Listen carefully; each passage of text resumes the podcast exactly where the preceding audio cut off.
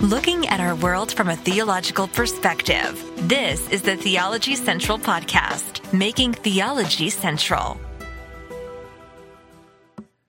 Good morning, everyone. It is Monday, May the 30th, 2022. It is currently 1041 a.m. Central Time, and I'm coming to you live from Abilene, Texas.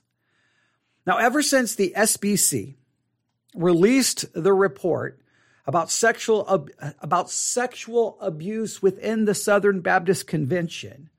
There have been articles, I mean, one article after another written about it, and everyone offering their thoughts, everyone offering their opinions, everyone offering maybe their their solutions there, there's been all kinds of articles exploring the entire situation, exploring the horrible, horrible scandal from so many different perspectives. And I've been collecting all of these articles thinking about, okay, how many of these articles do I want to talk about? How many of these articles do I want to turn on the microphone and work through them and analyze their perspective, critique it, offer my own how much coverage do I want to give to this absolutely horrific situation?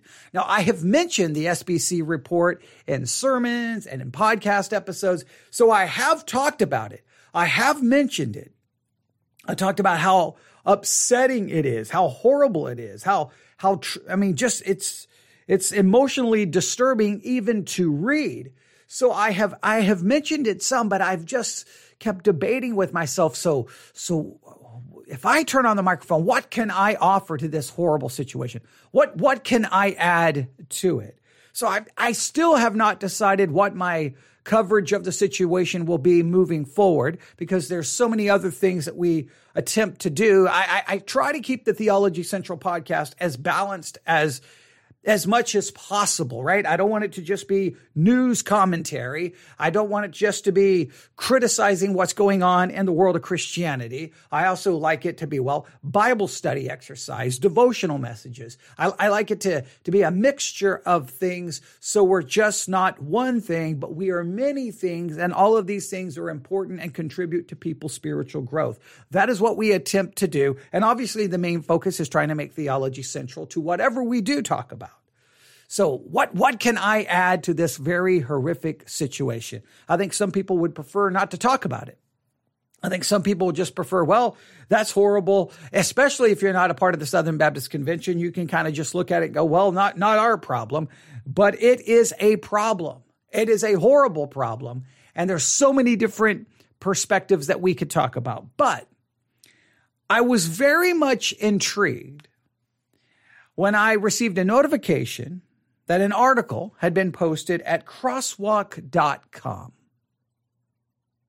And the headline reads Why is abuse rampant in the church? Now that caught my attention because this article wasn't just going to just give us all the horrible details that are found within the SBC report. This doesn't appear to be an article that's simply going to you know, condemn it and tell you how bad it was and who failed and and and everything like that. It's not even really an article. It appears to, according to the headline, to try to be saying, you know, here are the solutions. No, it seems to be an article dedicated to answering the deeper question: Why is abuse rampant in the church? So the article puts forth the idea that sexual abuse is just rampant within the body of Christ. And I think that is something that many Christians will need to face and come to terms with. Well, is, is abuse far more rampant, far more widespread than anyone wants to think about, anyone wants to pretend, any, anyone even wants to admit or talk about? And if so, well, then you have the deeper question, why? Why is it so rampant? Now, we could ask a, a, a, bigger question. Why is sexual abuse? Why is abuse rampant within the culture? Well, like, I, I think, I think this is a, a, a, societal, cultural issue more than just a church issue. And, and think about, this is very important. I think theologically and biblically that we should always expect, always expect that whatever we see happening in the culture will be present in the church. I mean, all you have to do is open up a Bible, start reading in the New Testament, and it doesn't take you very long. You're going to come to a book, say First Corinthians, and you're going to realize First Corinthians is a letter written to a church located in a city. The city is influencing the church more than the church is influencing the city. Well, all the, the sin and ungodliness in the city is inside the church. The body of Christ is not immune to cultural influence. The body of Christ follows the culture in some way, shape, or form. We can say, no, we don't, we shouldn't. We, we can, we can talk all we want, but over and over and over. If divorce is, is bad in the culture, divorce is bad in the church. If there's abuse in the culture, there's abuse in the church. If there's pornography use outside the church, there's pornography use inside the church. If there's adultery outside the church, there's adultery inside the church. You name, if there's fornication outside the church, there's fornication inside the church. If uh, whatever, if there's domestic violence outside the church, there's domestic violence inside the church. That's the way it is. And I know Christians always put forth a picture and an image that that's not the case. And that's where I believe the problem really is, is that so much of Christianity is nothing more than performance art where we pretend to be something that we're not and we create a theology where we can claim that we are something that we're not when the real reality when you pull back the curtain when you take off the mask when you pull back the all you pull away all of the performance art and you see the reality it's not near as pretty and as godly and as wonderful as everyone thinks that it is or everyone pretends that it is. Now I know I'm getting a little ahead of myself because I'm already giving you my perspective. But but when I saw that there was an article going to go to the deeper issue of why, hey, you you you you've got my attention. However, as I read the article, I was somewhat perplexed because I didn't feel the article even attempted to answer the question. Maybe it did. You can draw your own conclusions. And what I want you to do as we go through this article, I want you to just think. I don't want you to grab a piece of paper. And I want you to just write down what you think are what the major issue, the major reason, or the, the major reasons, plural. Try to come up with two or three reasons you think that explains why abuse is so rampant in the church. Now, I'm going to get some emails saying it's just not, it's not in the church. It's not in the church. It's not in the church. And you can live in that denial. But at, at some point, you're going to, one day you're going to look around and realize the church, yeah, it, it, it's, it's a, it's a mess and it always has been and it always will be. But again, that's a different, that I'm giving, i I'll probably try to come back to that because I have a very strong opinion on this that I think is missed in so much of the coverage. All right. But here we go. So why is abuse rampant in the church? We're going to work through a little bit of this article. And, but the main thing we're going to focus on is the reasons they give. They give how many here? Or supposed reasons. One, two, three, four. They give four. They're supposed to explain or supposed to answer why is abuse so rampant in the church. Here's how they start off. All right, here we go. This was posted on May the 24th. I don't know why I got a notification later on.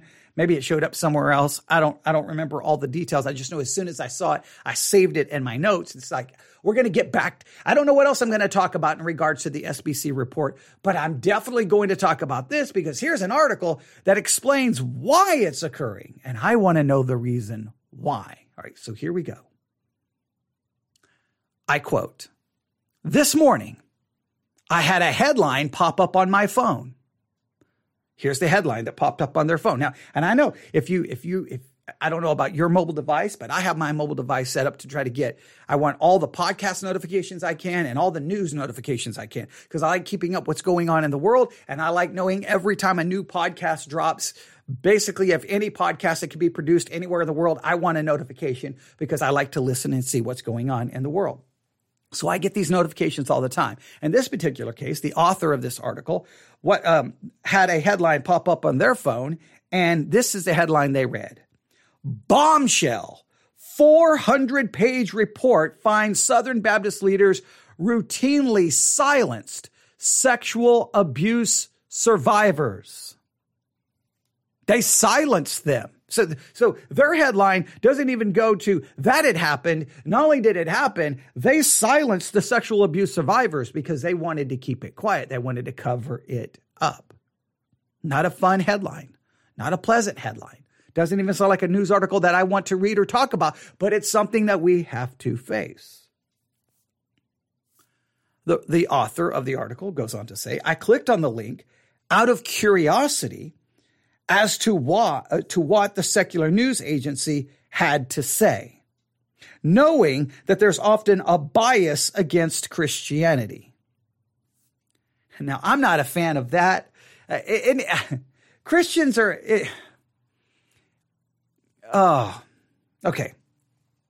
Christians really have this mindset that if anyone publishes a news article that's somewhat critical of Christianity, okay, reports the the dirty laundry of Christianity immediately is like, well, they have a bias against Christianity. It's almost like this persecution complex. How dare they report this bad stuff about us? How dare they do? I, they've got a bias. It's bias. And it's like, why, why is it that as soon as any bad reporting comes out in the quote unquote secular media about what's going on in Christianity, it's bias, it's an attack, and it's persecution.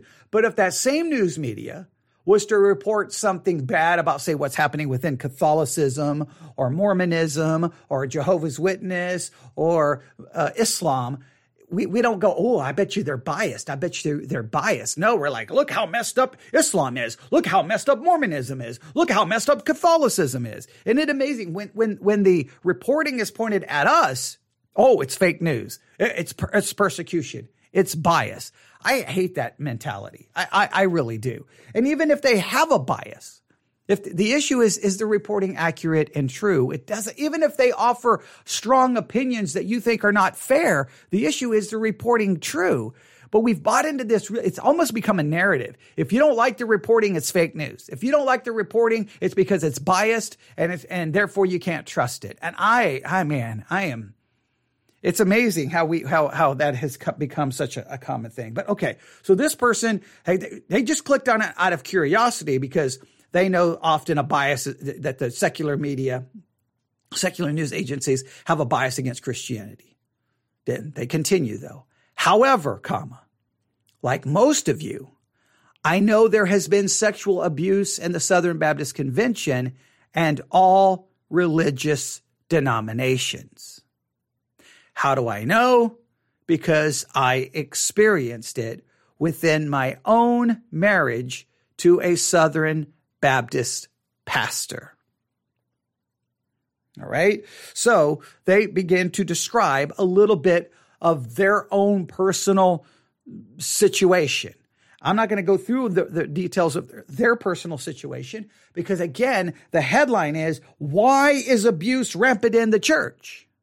Now, my, as soon as I started reading about them explain their situation, I'm like, okay, are they going to take what happened to them and somehow extrapolate from their experience as to here's the answer to why it's happening and all and, and denominations across Christianity? Or is that going to be their approach? Or because they experienced abuse, did they then dedicate years of study to the subject and been able to then take from that here are my findings. So I was very curious because when you write a headline saying, why is abuse rampant in the church? The reader is expecting an answer to that question. So we have, here's the report I saw. I know this is happening because I've experienced it. They describe their experience. And then here's the lead in paragraph, all right? Here's the paragraph that really sets it up. You ready? Why is abuse so rampant in the SBC? Why is abuse so rampant in the church? While I am certain it is multifactorial, I can share a few things that I have come to realize over the years. So, okay, I'm sure that there's a lot of different, you know, there, it, there's lots of factors. It's, it's multifactorial. There's lots of factors here, right? Lots of factors. Okay, wonderful. They just say, I'm certain of that. They don't say how they're certain of that. They're just, hey, there's a lot of different factors. I'm certain of it. They don't tell us what all of those different factors are. And it says, I can share a few things that I've come to realize over the years. So this is what this person has come to realize. I don't know if this is extensive study, extensive research, or again, just taking from their own personal experience. But I, I, this is odd. Now, this was posted at crosswalk.com. So a lot of Christians are going to see this. And I, I'm just a little baffled like, okay, I mean, if I was to write an article, why abuse is rampant in the church, I would hope I could come with some really substantial information that would help us unpack the mystery. Be able to, to figure out, because if we can figure out the why, that would go a big wouldn't that go a uh, be a big help in preventing it in the future if we can really un, unravel and and and and discover the why I, I think that that would be important let's see if they offer any reasons here we go number one we deal with fallible humans and not an infallible God. We deal with in, with fallible humans and not an infallible God. Okay. Just as I read that, I tried to read that somewhat the way I read it the very first time. I was like, wait, we deal with a fallible humans and not an infallible God. So the reason abuse is so rampant in the church is because we, I guess, believers, we deal with fallible humans and not an infallible God. Uh, are, are, they saying the reason it's so rampant is because the church is made up of fallible humans? Is that, is that, it's just really written really weird because we deal with fallible humans and not an infallible God. But okay, I think I know what they're saying. At least when I read the, the, the, the title here for this point. Okay, so you're saying the church is made up of fallible humans and that fallibility will constantly manifest itself and it's manifesting itself currently and many and, and, and it's being exposed as sexual abuse. Okay, let's see what they have to say here. I know many of us long to be like Jesus, but we simply are not. Our example was perfect in every way. He knew how to model grace and truth. He could read hearts and direct people. He could see the deceit in the hearts of men. They have a reference to Jeremiah 17 9. And direct them where he willed. Proverbs 21 1. However, our earthly experience are with sinful men, not our sinless Savior. Not one of us is without sin. And that includes the leaders who are supposed to be teaching us to be more like Christ himself. They are sinners and we can be certain that they will one day be judged more strictly. Even though we often put spiritual leaders on a pedestal, they are humans and sinners just like we are. All right, so this is the why is abuse so rampant? Well, because people are sinners. Now, on one hand, I strongly agree with that, but I'm going to put forth an argument here because this bothers me a little bit. All right.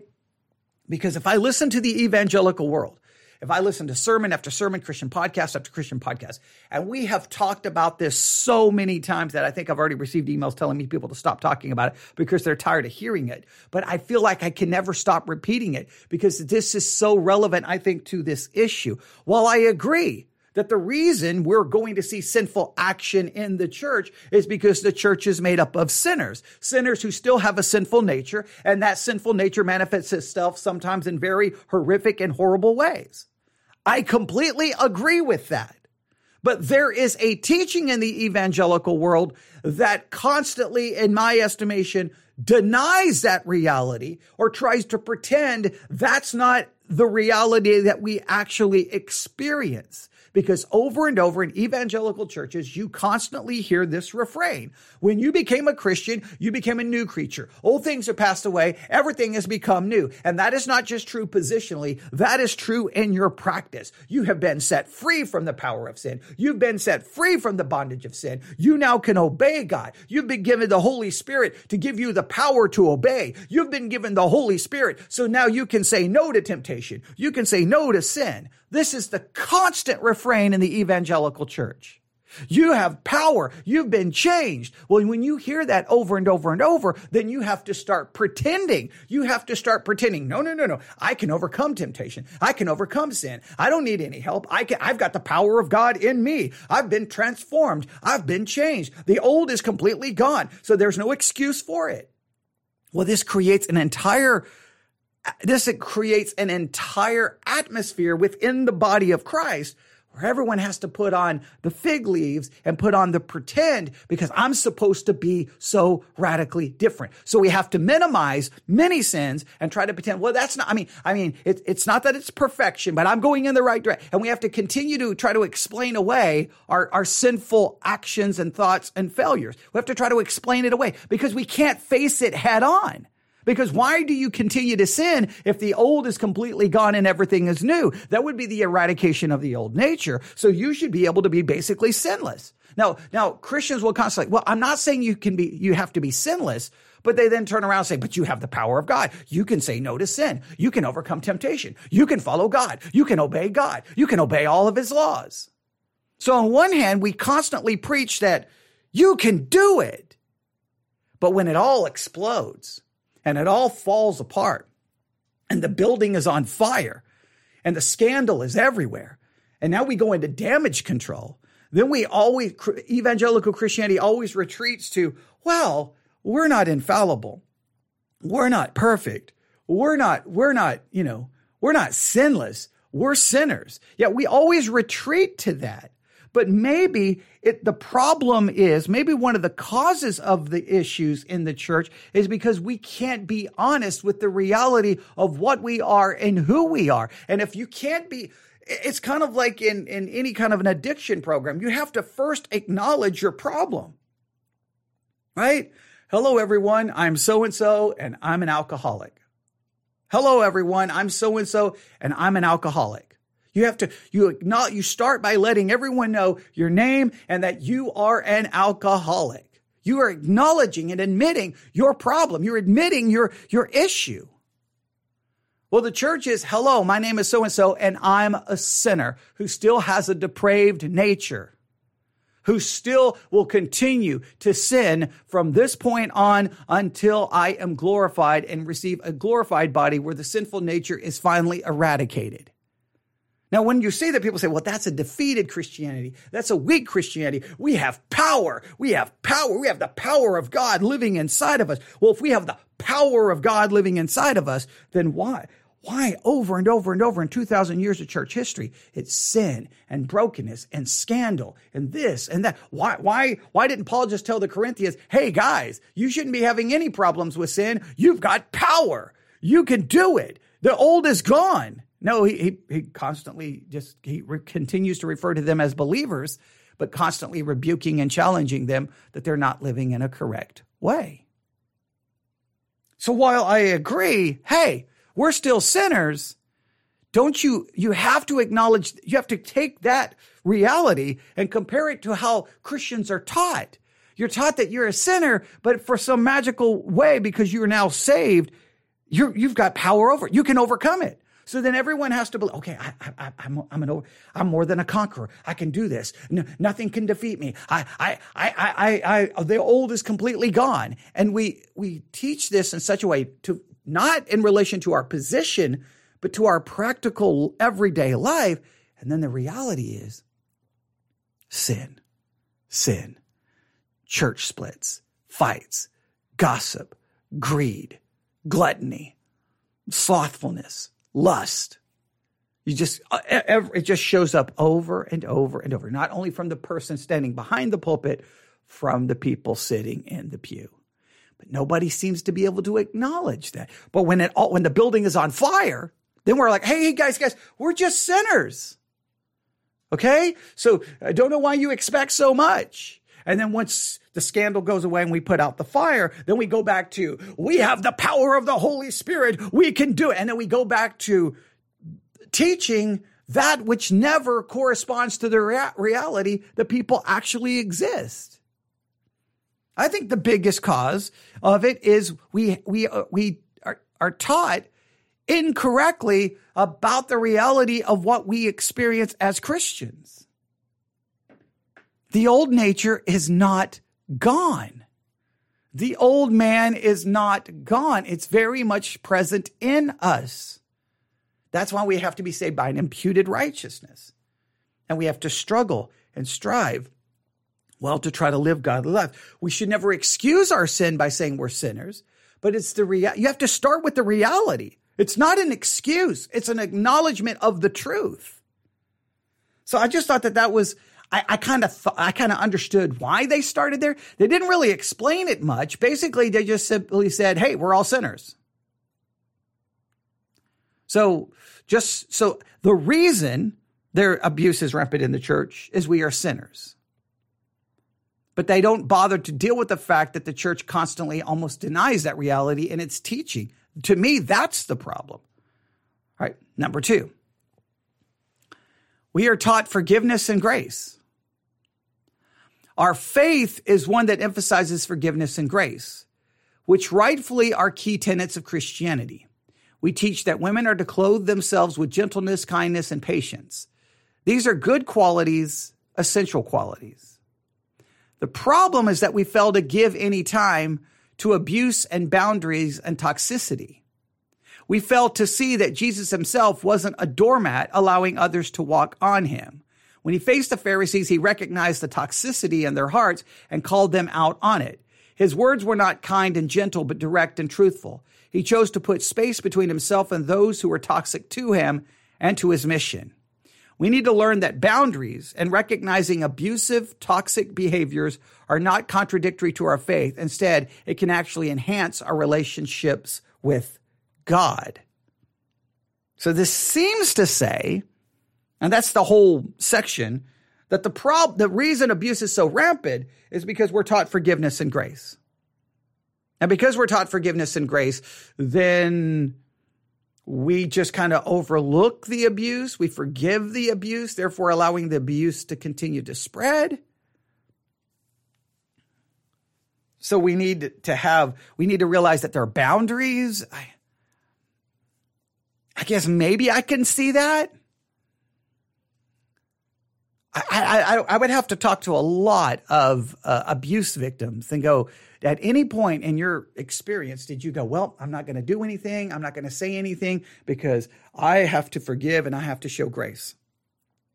Now, I, there's probably, uh, uh, I'm assuming that the, though the, the ones, the abusers may have used that concept to protect themselves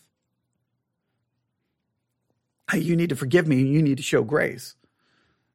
Possibly. I, I don't know what to do with that because they don't really they don't really expand on it.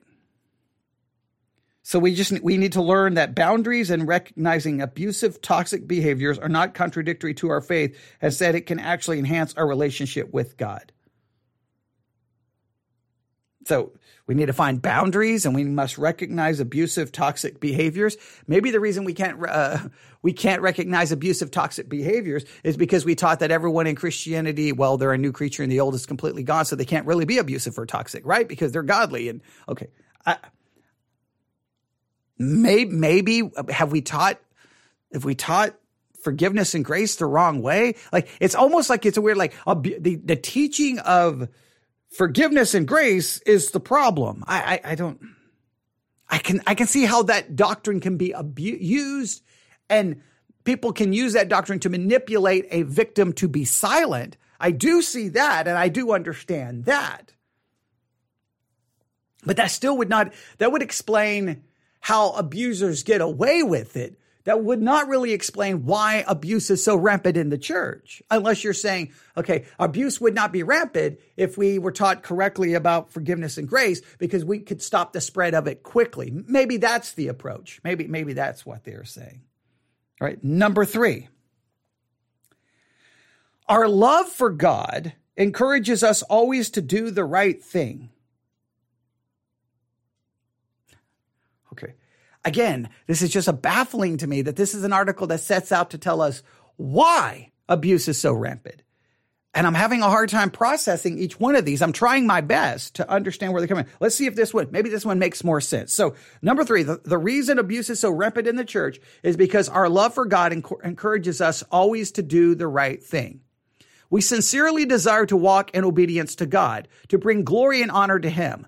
But sometimes our desire to do right actually causes us to become entrapped in unhealthy situations. So our desire to do right causes us to become entrapped in unhealthy situations. All right. When this woman experienced the situation she did with her husband, she remembered tearfully telling a friend that my biggest concern was the damage that we had inflicted on the name of Christ. The truth is, is that we had not done anything to damage the name of Christ. He had done something to damage, uh, damage God's name, but I was connected to him. I was his wife and my desire to do the right thing, I had forgiven and forgiven and forgiven and forgiven again and failed to stand up to my husband. I was so intent on staying in my marriage because it was the right thing that I failed to see how walking away could actually be God's will. So many of us are actually incredibly devoted to our faith and we fear exposing our abusers will actually damage the name of Christ. It makes us, it makes it so much harder to walk away. All right. I don't know if that would be because we always want to do the right thing. Um, I don't. I, again, this is just, it's written extremely odd. This would be, we have a, we have a, we, pl- I don't know, we, how would we word this one? that the reason abusers get away with it is because the victims feel like they don't want to say anything because they don't want to hurt the name of Christ. Is is that is that Th- that makes sense. I, I, guess you could say that what, what, they're trying to do the right thing. I, okay, I, I, guess I can see how that, that would tie together. But it's it's focused on the uh, victims are are so concerned with protecting the name of Christ that they won't do anything about it. Okay, that that makes that makes some sense. Yeah, that, that so, someone just said uh, this is confusing, but maybe she's offering her own personal experience as to why she stayed in a bad situation. That's what it appears. This is simply her taking like, "Hey, why why is it rampant in the church?" Well, here is why I stayed in a bad situation. Uh, like maybe this should be maybe this should be entitled why I stayed in an abusive situation. Maybe that's what how the this is not really answering why abuse is rampant in the church. Maybe it should be this. This is why I stayed in an abusive situation, allowing the abuse to continue. All right. Maybe that's what this should, should be called. And then people can extrapolate from that maybe that maybe one of the reasons abuse spreads in the church is because victims are like, "Hey, I don't want to hurt the name of Christ. I don't want to hurt the name of Christ. I don't want to hurt the name of Christ." There may that may be true, and again, that doesn't explain why the abuse starts in the first place. Why why there's so much abuse starting in the church. This would simply say this is why it continues to spread. Right. So I'm trying to, like, I'm still trying to get that. Why is it happening? Why is it happening? Um, and this seems to be saying why nothing is done about it. Uh, yeah, yeah. the, the person may be trying to speak for other victims too. Possibly. I, I'm still just.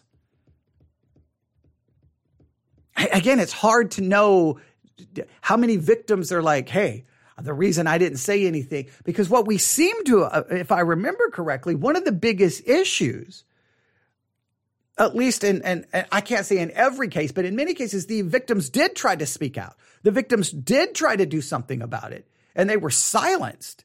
So it didn't seem like the victims were like, Hey, I've got to forgive. Hey, I've got to, I can't, I don't want to hurt the name of Christ. It seems like that many of the victims tried to speak up and they were silenced. In fact, remember the very headline, the very headline this article begins with when when the author describes the the news article that she saw on her phone, and I quote the the article headline: uh, "Bombshell 400 page report finds Southern Baptist leaders routinely silenced sexual abuse survivors. They were trying to speak up, but they were silenced." This seems to argue that the reason it runs rampant is because the survivors will not speak up because they've been taught to forgive and they've been taught to do the right thing, meaning don't hurt the name of Christ. But if the victims were trying to speak up, that goes against the very argument, that goes against the very argument you're putting forth as the reason why it spread. The reason it spread is because the survivors were silenced. The, the, there was cover up. The survivors were basically be quiet. Right? As in the, the horrible situation that happened at John MacArthur's church. Here's a woman who's being abused. She goes to the church. The church tells her to do something that the church, and that she doesn't want to go along with that. She doesn't want to go back to be with her husband because there was abuse. And the church excommunicates her. And then she finds out, and then she finds out that her children are being sexually abused by that man. He goes to prison and the church still won't even lift her, her excommunication. That's silencing the woman and protecting the man. That's, that, that doesn't seem to fit with this. Um, someone just said, well, and maybe she's trying to say it more that if more people spoke up sooner or left or whatever, it wouldn't be so rampant. Maybe that's her perspective. I appreciate the person trying to offer me help here because uh, I'm I'm I'm just a little baffled by it as well. I just think that we've got clear cases where they tried to speak up and they're silenced by the power structure. The power structure in place, the power structure that's supposed to provide accountability and protection turns into a protection racket protecting the church and its leadership and, ma- and maintaining the bottom line. I mean, when, when a woman is being abused and somehow she finds herself the one excommunicated, the abuser is not excommunicated. The abuser goes to prison for sexually uh, sexually molesting children, and the church still supports the man in prison and won't lift the excommunication of the woman. That that's the problem. The woman did speak up and the woman was silenced by the power structure. It becomes a protection racket. It's like the mafia. You don't go against the structure. You will be silenced. You will be crushed. You will be destroyed. That, that, I mean, the, the MacArthur case shows someone who who did they the person trying to speak up is the one who got excommunicated. I mean, that story is insanity. So I, I, I understand what she's trying to do. And, and I'm not, look, I'm not saying that there aren't victims out there who, who are told, hey, you, you show grace and forgiveness. Hey, you don't want to hurt the name of Christ, so you be quiet.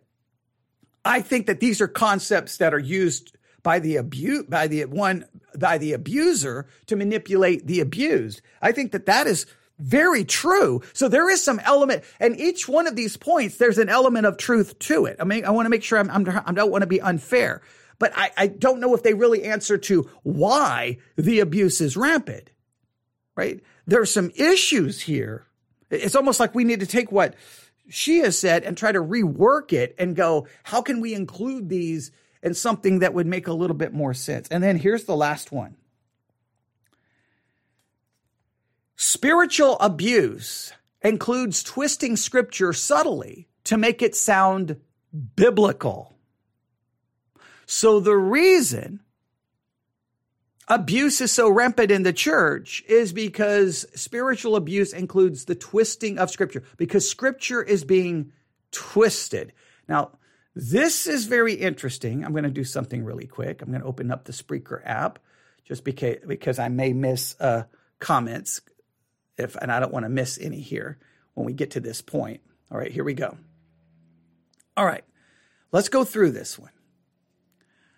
This is this is what now this is the longest point of all the points that are made in the article. This is the like the this is the one that gets the most most words are dedicated to this point, which would seem to indicate in my mind that the author thinks this is the here's the reason. Here's the reason.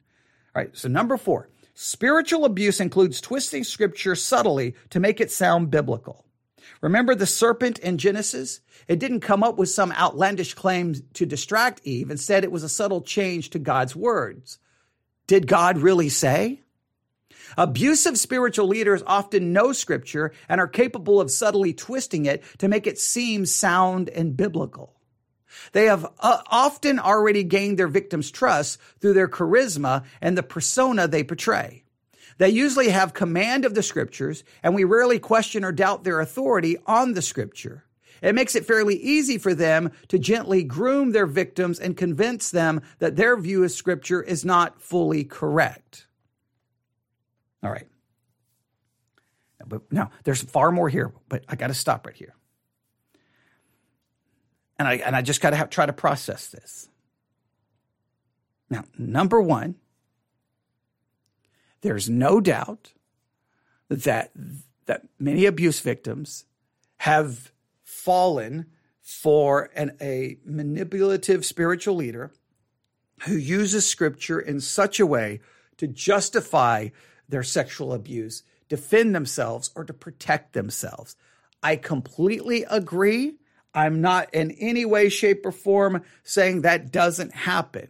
But I do have to kind of raise my hand here a little bit, just from what I have seen and all of my years within Christianity.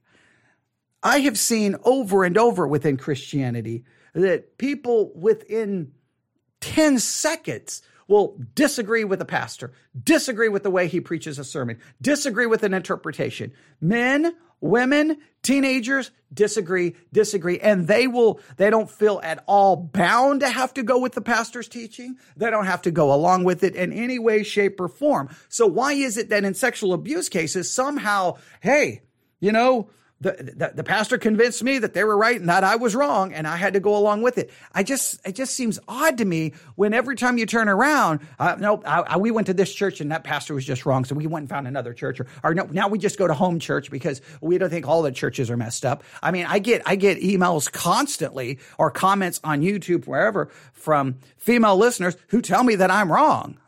okay, so they don't they don't say I don't I've never had any going, you know what? Whatever you say is right. No, I I it just seems like a weird like so they they know scripture so well, the women don't, and then the women are manipulated into going along with us to to being manipulated and groomed so that they are abused sexually because of the twisting of scripture.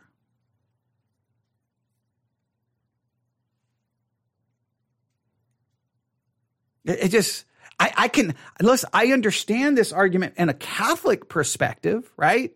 Because, well, the church is the authority. They have magisterial authority. They're the only ones who can interpret the Bible. I could understand it in that setting, but the Protestant thing is scripture and scripture alone. We can disagree. We can disagree. We can disagree. But I, I, do believe that this would be attempted and tried. I'm not saying that, I'm not denying that there's not an element to it. It just seems odd that I've seen so much disagreement Oh, wrong, wrong, wrong, wrong, wrong, wrong. I mean, all the time. Uh, but uh, so I, I, don't know. Let, let, they go on. All right. Here's what they say. They, they go on. Think about submission. How many times have we heard that a wife is to submit to her husband? The man who takes that scripture out of the greater context and uses it to control his wife is guilty of twisting scripture. The truly godly man will recognize that submission is a two way street, that it must be tempered with a lot of wonderful qualities of Christianity forgiveness, grace, patience, and tender-hearted mercy. It's not an opportunity for the man to exercise control, but is instead an act of respect and putting others ahead of ourselves. Sadly, abuse in the SBC and the church in general is real and damaging. It's time we empower our, the faithful with the truth the truth that people are sinners, the truth that our faith leads itself to missing toxic and abusive behaviors, the truth that we can get caught up in doing the right thing for God and failing to see how we are easily being led astray. We must learn that Jesus didn't always offer grace.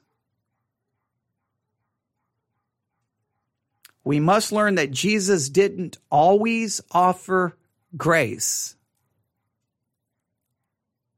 Sometimes he chose to walk away from those religious folks who were toxic and abusive. Jesus didn't always offer grace. He chose to walk away from those religious folks who were toxic and abusive.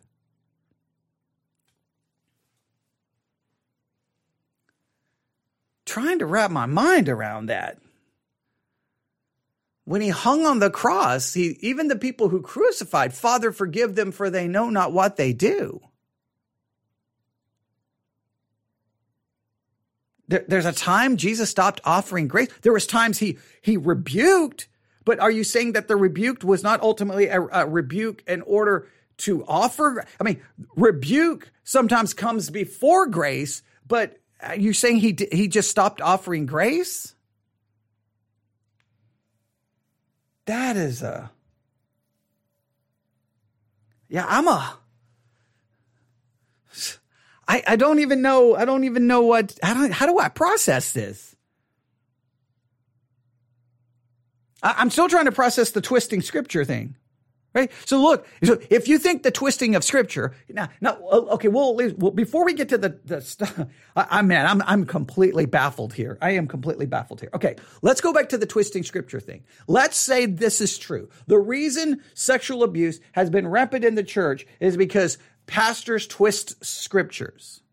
All right. Then what I would suggest is the solution is that every church has to teach their people hermeneutics biblical interpretational principles, Bible study skills, and that they, they, the church needs to become better equipped at that. Now, the problem is a lot of people who say, well, the, the, the pastors are twisting scriptures. They're the last one who wants the church to turn into basically a small seminary they would be like, I don't like this. I don't like this. I want a church where it's different. Well, if you want to fix the problem, the church has to become a, a, mini seminary so that people, that the average woman sitting in the pew knows how to interpret scripture, how to uh, process and analyze a sermon, how to, and, and realize when scripture is being t- uh, twisted, when scripture is being taken out of context, that they know how to check context. They know how to study. They know how to look up the Greek. They know how to look up the Hebrew. They, they know all the different interpretive methods. They, they have to be qualified to do that. So if, if that is what you think is the problem, is that women are getting manipulated because the pastors know scripture better than the women. What I've found in many cases, the women know scriptures better than the pastors is what I've typically found. I've typically found that women are the ones who typically study the Bible and have a greater understanding of what it actually says. That, that's what I've always witnessed. So, uh, that's, that's just baffling. So, okay, so, so what, so if that's the, what's your solution then? The solution has to be, okay, women, you've got to know the, you got to protect yourself. Your, your, your protection is you know the Bible. You know it. You read it. You know it. You know it. And in, and in the Protestant world, isn't that always the answer? Then the, and the answer always is there's false teachers. There's men who will creep in unawares, who will lead people astray, who will deceive. Isn't that always the warning in scripture? And what is the solution? The solution is you. You have a responsibility to learn it. You have the responsibility to know it. You have the responsibility that no one can manipulate you with it. Like if that's the problem, well then there's a there's a fix, but the fix is going to dramatically decrease the size of most churches because most people don't want that kind of in-depth teaching working through scripture, giving people homework and say, let's work on this. Let's work on this. No, no, no, no, no, no, no. They don't want that. Well, if nobody wants that, then what's the solution? Hey, the abusers twist scripture. That's the problem. Okay. So are you going to just tell all the abusers, stop twisting scripture? Stop twisting scripture. Stop it. Stop it. Now I want, right now, I don't know if you can hear behind me my neighbor is mowing the lawn. I want to open up my window and say, Stop it, stop it. I'm trying to do a broadcast, dude. That's important. Okay. Just, I have to explain what that sound is in the background. It's really loud. Okay. But, uh, so if, if, if we go with the la- number four, that's the one she dedicated the most time to. I agree. Let's say that twisting scripture is the reason why sexual abuse is so rampant in the church. Then the only solution is full blown hermeneutical studies so that everyone in the church is a Bible study expert. They are, they are so equipped that no one can ever manipulate the scripture against them again. Ever. Ever. And it would be interesting to, to hear what church, what preaching this woman listens to that she thinks is so good. Because what I bet you find, I bet you in some of the sermons that I could be wrong, but I bet you in some of the sermons possibly she listens to, I bet you're like, well, that's twisting. Look, there's twisting. I want to make sure this is very important. Twisting scripture doesn't just lead to sexual abuse. Twisting scripture involves all kinds of well, hermeneutical abuses, twisting, abusing the scripture, theological abuse. There's lots of twisting of, like, not all twisting scripture just simply leads to sexual abuse. The key is you have to then be prepared to deal with all twisting of scripture, all of it. So if that's the problem, we can work on a tangible solution there. But I guarantee you 90% of churches will not implement it in any way, shape, or form. They're going to continue with their little three point sermons, ripping verses out of context, and nobody and nobody's going to be bothered by it. So if that's the problem, then we got to put up. Now I'm still baffled here by the last comment. or by the last statement. This is the very last sentence of the entire article that supposedly explains why abuse is so rampant. We must learn that Jesus didn't always offer grace, period. Jesus didn't always offer grace.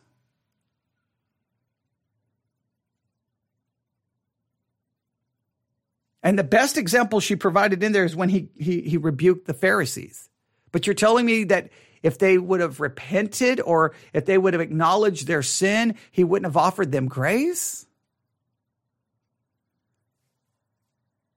And again, he he he said, "Father, forgive them, for they don't know what they do." Who was he? Who was he praying that prayer of forgiveness to? Just the people who drove the nails in, or for everyone who ultimately worked to put him on that cross? When, when Judas got ready to kiss him, did he not refer to him as friend? Like, I, I, is, isn't the grace of God extended to, uh, to the very worst of sinners? Are you saying that the, the grace of God is not extended to an abuser? Hey, if you're an abuser, there's no grace for you. Now, extending grace doesn't mean you don't have to go to the authorities and report it to the authorities if there was sexual, because that's a crime. That has to be, right? I'm not saying that there, there has to still be something done about it, but there still has to be grace. I, I don't understand that. And that he, Jesus walked away from religious folk who were toxic and abusive. Did Jesus walk away from them or did they walk away from Jesus?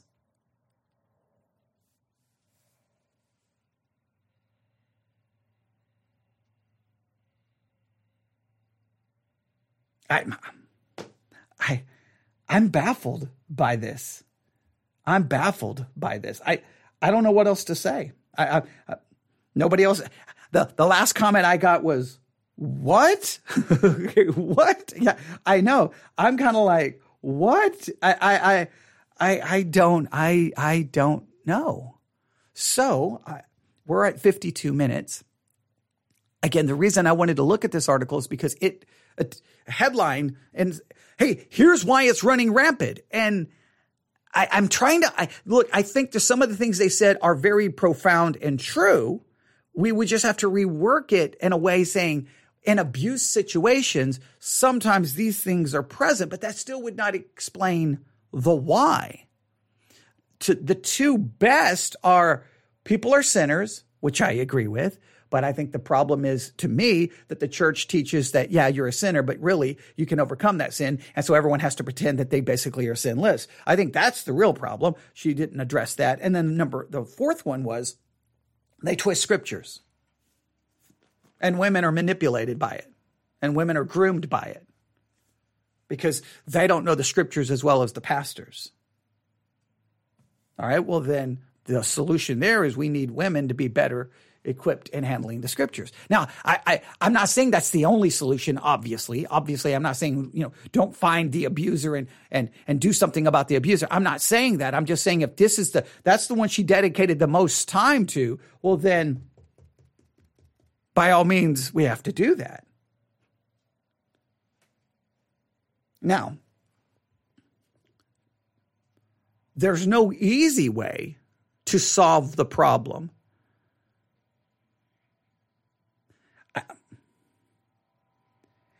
try, trying to think of the victim. Like, I, there's no, I mean, because in many cases, the victims, at least in the news article that she was citing as what led to her to write this article, that, that stated that the, the survivors were silenced by the church. Not that the survivors silenced themselves. The survivors wanted to speak out. But there's no easy way to tell. I think sometimes survivors don't. I, look, I think there's a lot of reasons why a survivor doesn't speak out, right? They don't speak out maybe because of, of shame the, the, of just embarrassment or, or of fear of retaliation from the abuser. There could be lots. I don't know if the reasons are, well, I, I was taught to have, you know, forgiveness and grace, and I was taught to do the right thing, and the right thing is not to hurt the name of Christ. I can understand that. You would also think that the abuse, uh, the abused woman, if they want to do the right thing, would also be motivated to do the right thing. Would be to do what's necessary to protect other women from the same abuse. But so, I mean, you could argue that doing the right thing would actually lead to Christian women speaking up. So uh, you could, I mean, you could go a lot of different ways with this.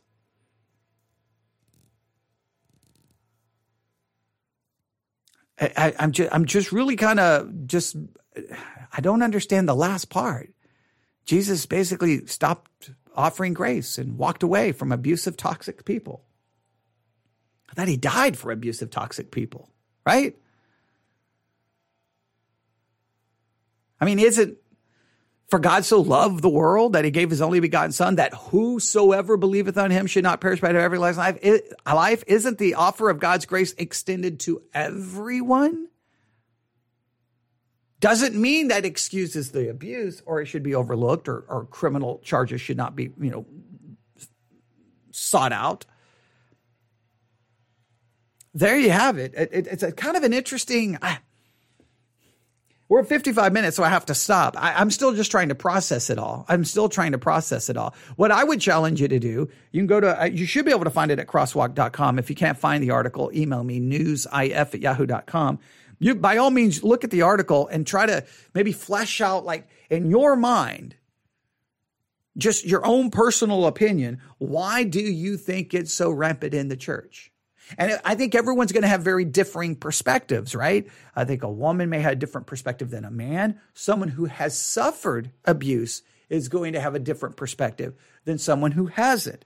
So I, I but I think as individual Christians, it's something we have to ask: Why? Why? Why is what's happening? What is going